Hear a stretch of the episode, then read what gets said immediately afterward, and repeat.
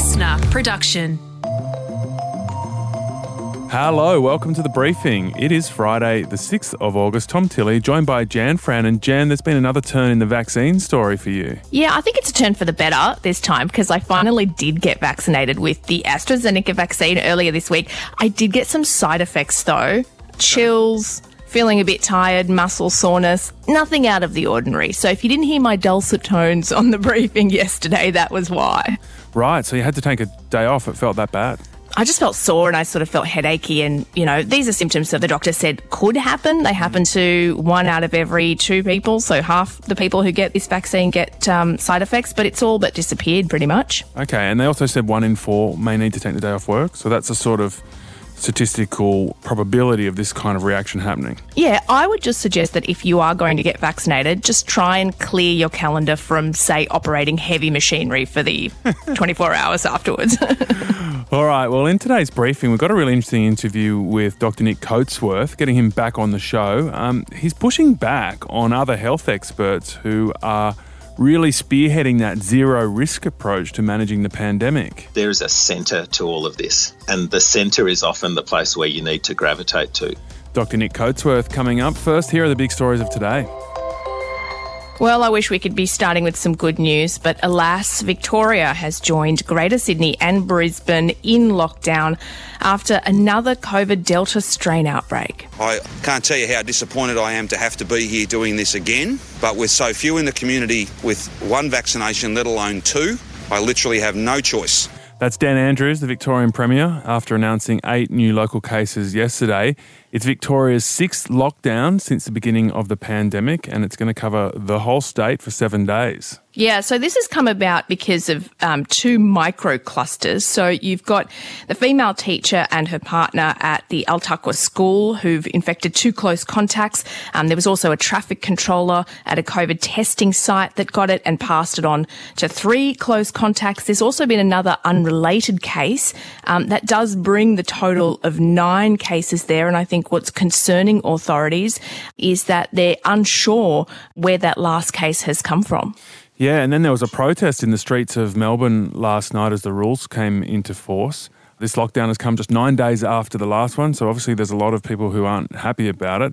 Premier Andrews said the lockdown was the only way to fight the rebounding cases. My fear is that if we were to wait a few days, there's every chance that instead of being locked down for a week, this gets away from us and we are potentially locked down until we all get vaccinated. Which is the situation here in Sydney, Jan. Yeah, that's right. I mean, it's it's been really interesting to hear our leaders shift from uh, wanting to get the cases in the community down to zero to wanting to get as many people vaccinated as possible. The Victorian government is following uh, New South Wales's lead and will imminently announce that Victorians aged under 60 will be able to receive the AstraZeneca vaccine. This is at state run locations um, after receiving advice from their GP. And again, we know that 70% of cases in New South Wales, this was just data from the last 24 hours, have appeared in under 40s. Um, so young people are really driving that spread. Victoria's seeing that happen in New South Wales and it wants people to get vaccinated ASAP. And Sydney's lockdown's been expanded to Newcastle and the Hunter regions after new cases were reported there. Uh, new South Wales recorded its deadliest day yesterday with five deaths recorded and 262 new local cases. Yeah, five of those cases were recorded in Newcastle.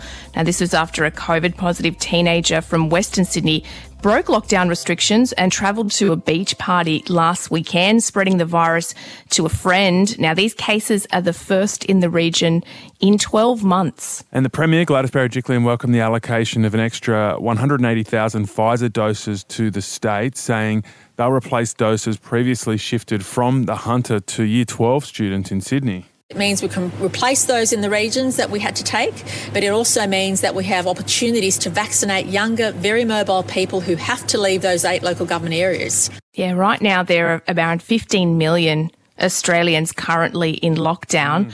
Some light at the end of the tunnel for southeast Queensland. Their restrictions look set to be lifted on Sunday. They recorded 16 cases in the state yesterday, all linked. So that's what's giving authorities there a little bit of confidence. But it doesn't it doesn't look good for Australia. I w- I wouldn't say that August 2021 has been a great time for the country. And sadly, uh, a New South Wales woman in her 30s um, has become the seventh person to die after developing the rare clotting disorder linked to the AstraZeneca vaccine as well.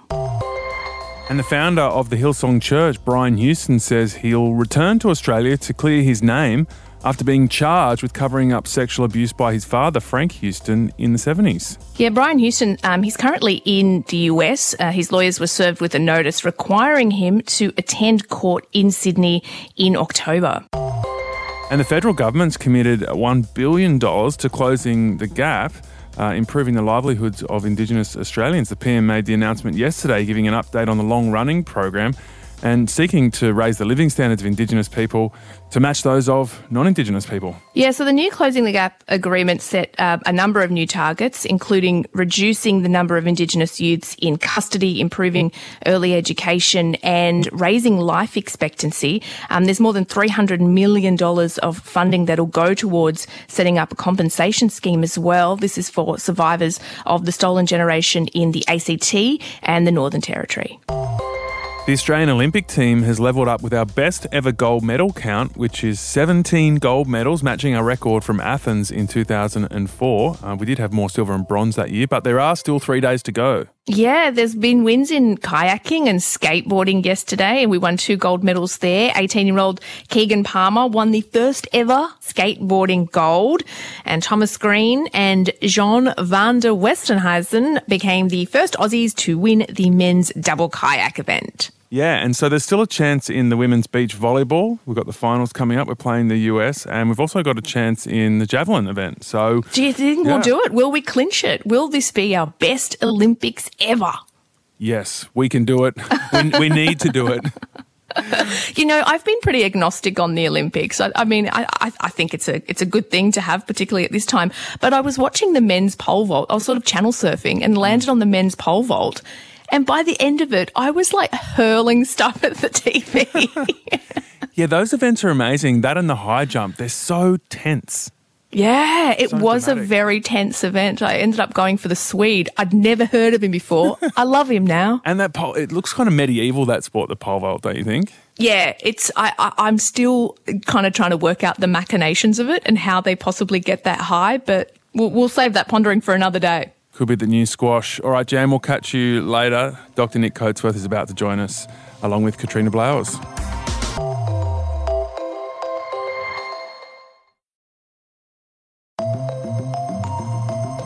Hey, Katrina Blowers here with you. On today's briefing, we get Dr. Nick Coatsworth back because He's taking an interesting stand. He's pushing back on the hardline zero risk COVID approach that's being pushed by experts, in quotation marks.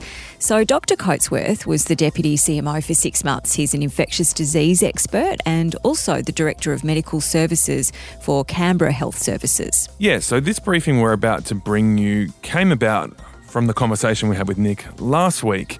We got him on to answer your questions about the vaccines or all the curly questions you asked, which was a really good episode, one of our most popular for the month. But we didn't have time to get into this whole other topic that he's been very outspoken about in recent weeks. He's been outspoken about this on socials. He's also written a strong opinion piece in the Herald and Age where he wrote that the most egregious example of the influence of risk averse academics and medical commentators on policy has been anti AstraZenecism, which has afflicted our rollout. This was not academic freedom, it was academic dishonesty. Yeah, so very strong call. Since writing that opinion piece, he's been on Twitter. He's criticised and contradicted Dr. Norman Swan from the ABC and Professor Bill Bowtell, who we've both had on this show over the last year. So, Nick, welcome back. You've written about medical experts getting lots of airtime who are way too pessimistic. Tell us what you're worried about. Yeah, thanks, Tom. And I reckon it's probably best described. I, talked to one of the uh, senior journalists at the Nine papers about six weeks ago, just before I published that op ed. And I said, why are some of these people getting asked these questions? There's experts in certain fields, and people are giving very pessimistic outlooks, and they're almost never right. What's going on? And the response was they give good copy. And I thought, oh man, you know, that's troubling. And of course, that's the way the media operates. But the consumer on the other end, it's very difficult to differentiate between someone like me, who's an infectious disease physician who sees patients, as opposed to an academic epidemiologist, as opposed to, say, a communications director in the case of someone like Bill Bowtell. So, in the consumer's eyes, everyone is on equal footing, and that's actually not the case. And so, some of these claims that are being advanced about, you know, Sydney's going to become the new New Delhi in terms of COVID that's never going to happen because we're not New Delhi. Okay, so you've singled out Bill Bowtell there. I've noticed on Twitter you've also taken issue with Norman Swan. Um, recently, he made a comment that people in New South Wales are being treated like guinea pigs with this new approach of relying on a vaccine to ease lockdown restrictions. So there's two people you've singled out. What are your problems with the way those two are communicating? I have no problem with opinion coming from either of them. But with this pandemic, you know, and unless we exhume someone from the Spanish flu in 1918, we're all in the same boat in terms of our pandemic experience, which is none of us have experienced one. So then it's about how you're framing things. And to tell Sydney residents at the moment they're guinea pigs, I just think it's not accurate. So, okay, you mentioned the phrase guinea pigs. What other misinformation has kind of left you scratching your head lately? In the past, we've seen things like if we don't get on top of this, we're going to have 30,000 cases a week and so on and so forth. More recently, as people who proffer that sort of opinion have realised that that's actually probably not going to happen in Australia right now, it's switched back to okay, well, nothing but COVID zero is in any way tolerable.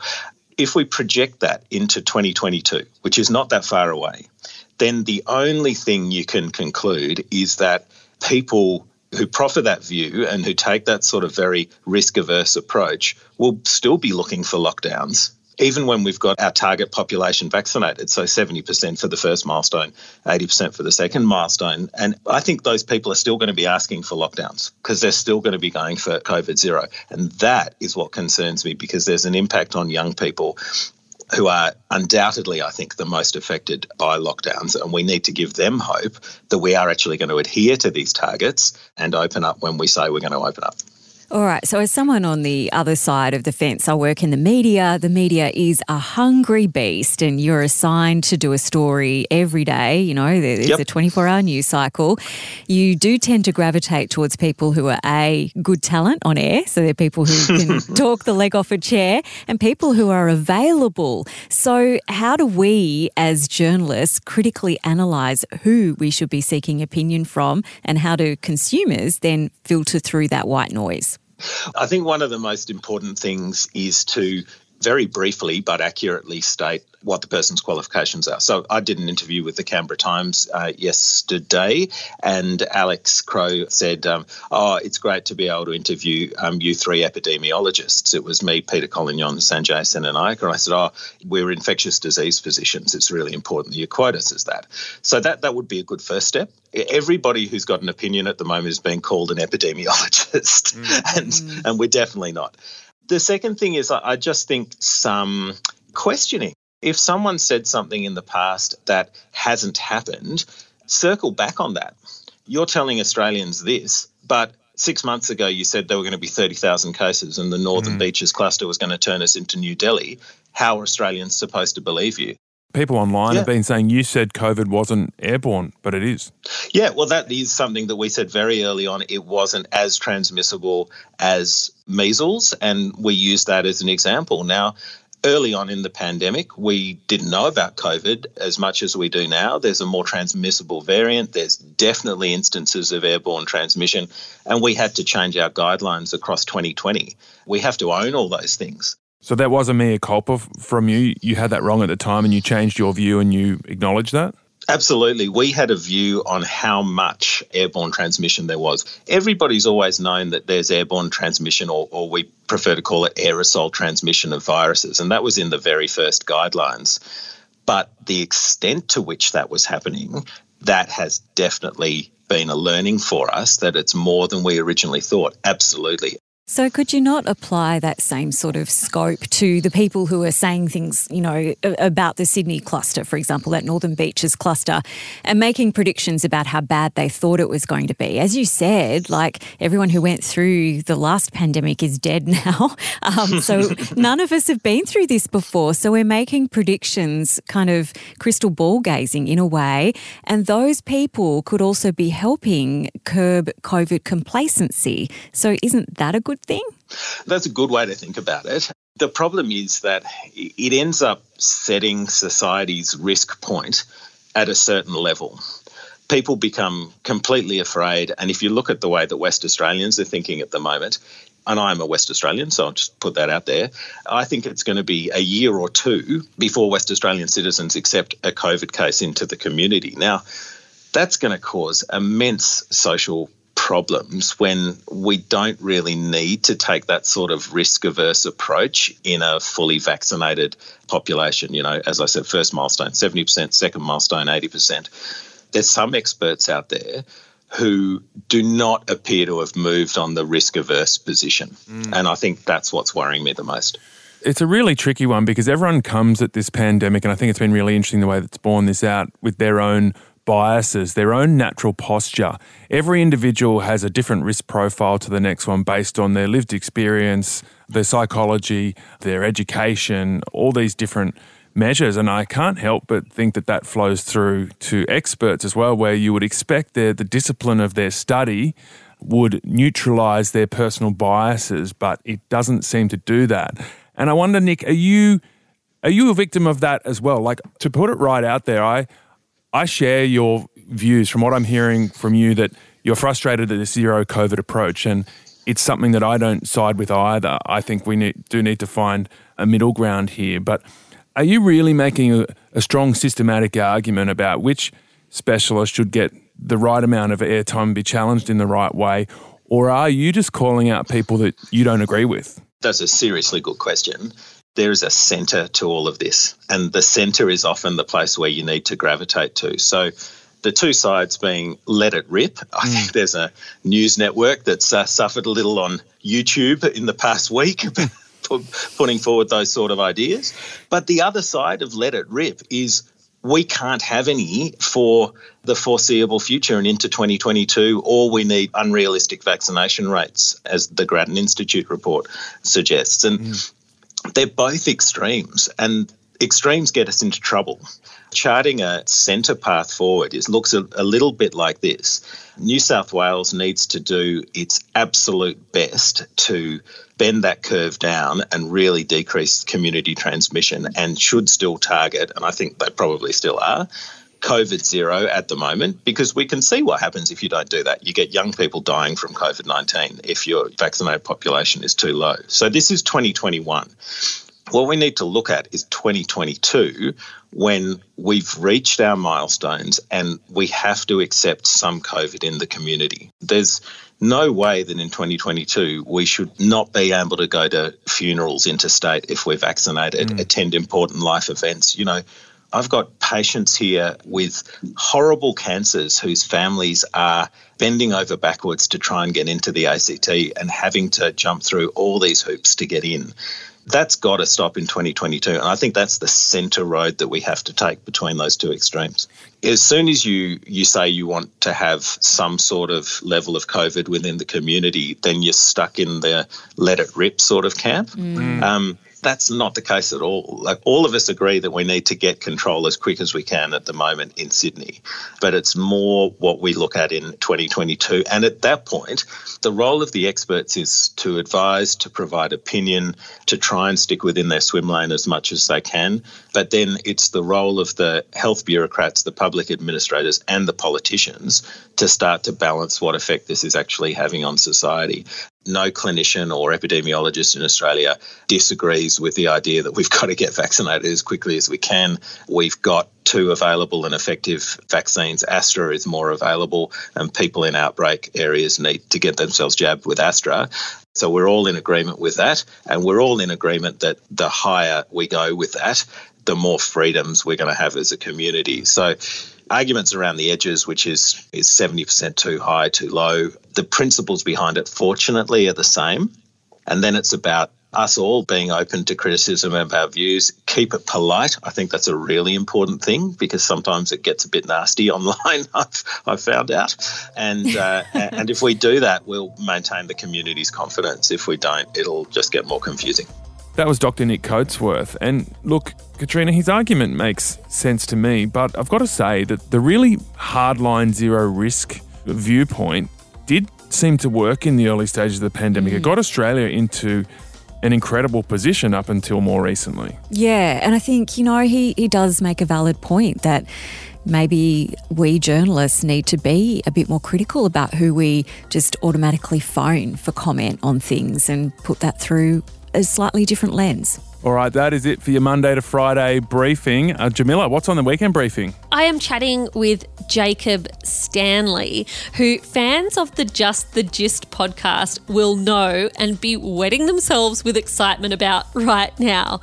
Jacob is a really awesome guy who is currently traveling around Australia seeing this country because his year of nomadic life around the world got cancelled by COVID. He used to run the learning and development department for Mecca Brands, and he takes us right inside the beauty industry. This was a chat that both surprised and absolutely delighted me. Looking forward to that. Uh, also, looking forward to the briefing Instagram quiz today. Get around that. All the clues are in the headlines you just listened to, so maybe you'll have to go back and start again. I really like the quiz as I've said before, more achievable than the Good Weekend quiz. Makes you feel better about yourself, which is fantastic. So take that into your weekend, and I'll speak to you Monday.